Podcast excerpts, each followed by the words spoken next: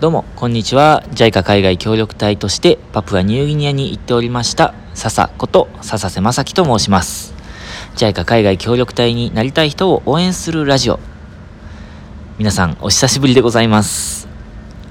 えー、3週間ぐらいでしょうか。1ヶ月は経ってないと思うんですが、えー、ご心配おかけしました。あのね、3週間前にピタッと更新が止まってしまって、でその前まではね、2ヶ月間かな ?3 ヶ月間ぐらいかな？毎日更新頑張ってたんですが、本当ね、自分でもすごい悔しかったんですけども、ちょっとね、忙しくて忙しくて、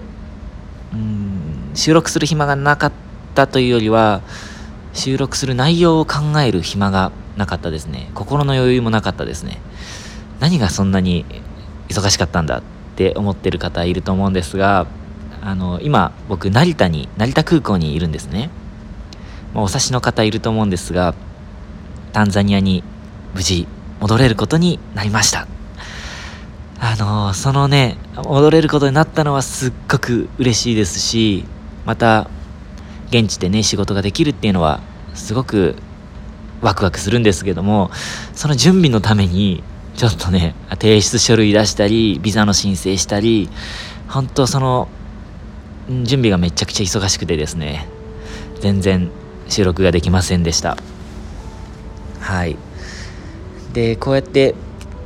うんと今ね1年2ヶ月ぐらい前かな去年の3月から日本に帰ってきてでいろんなプロジェクトがストップしていると思うんですよ。日本に帰ってきてっていうのは日本に帰ってきている日本人の方がとてもたくさんいてでその帰ってきちゃってるってことはプロジェクトがすごくやりにくいですよね。遠隔でリモートで海外の人とやるっていうのはなかなか大変なことなので。でそんな中で僕がねこうやって戻らせてもらえることになったっていうのは本当にラッキーだったなと思います。この戻らせてもらえることになったっていうのはうんとそれは国ごとのねうんと規制の厳しさだったりとかコロナの状況とか、まあ、全部ひっくるめて、うん、JICA が僕を一旦戻っていいよっていうふうに許可してくれたっていうことなのでもう JICA には感謝しかないですし、うん、その国そのたか、うん、感じだったなそのタンザニアっていう国ででまたこの地域で戻れることになったっていうのは本当にラッキーなことだなと思っています。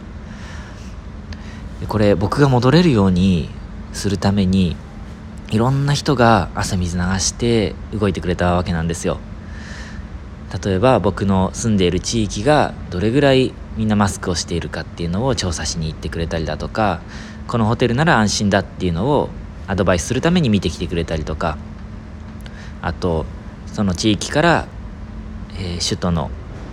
一番大きな病院まで車で何時間かかるからまあコロナにもし感染したとしても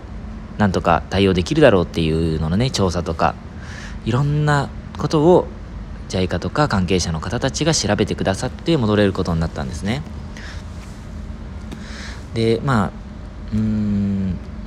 そんな中で戻れることにはなっているんですがまだ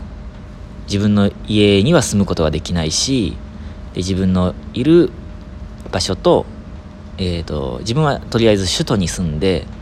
でそこから、えーと、自分のいる学校に必要最低限出張していくっていう基本的にはリモートでやっていくっていうことになっているんですがあの、まあ、戻れることになったからには本当にね精一杯やっていきたいと思います。ね、僕も税金でお金もらってねやってるわけですしあの日本の皆さんが納税者の皆さんがあこんなこと JICA が国際協力の仕事としてやってるんだとか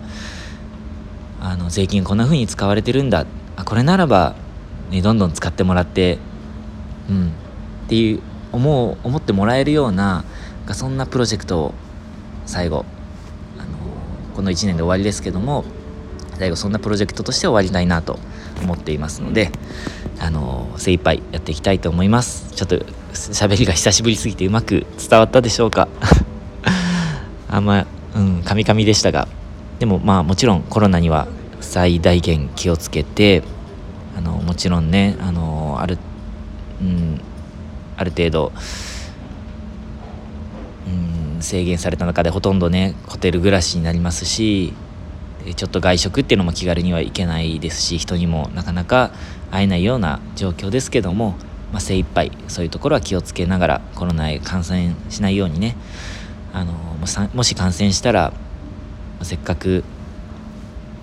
うんこんなに頑張って頑張って僕を現地に戻してくれた人たちに本当に申し訳ないので心の緩みっていうのは最大限なくすように努力をしてでその中で精一杯現地でやっていきたいと思います。ということで次からの放送はタンザニアアフリカのタンザニアからの収録になります。またね現地の様子とかあの僕の活動のこととか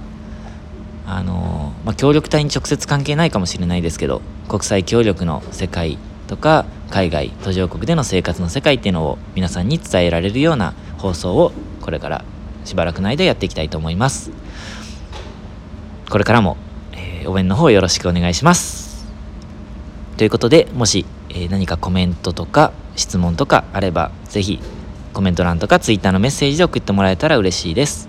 ということで今日も最後まで聞いてくださって本当にありがとうございました。また次回のラジオでお会いしましょう。またね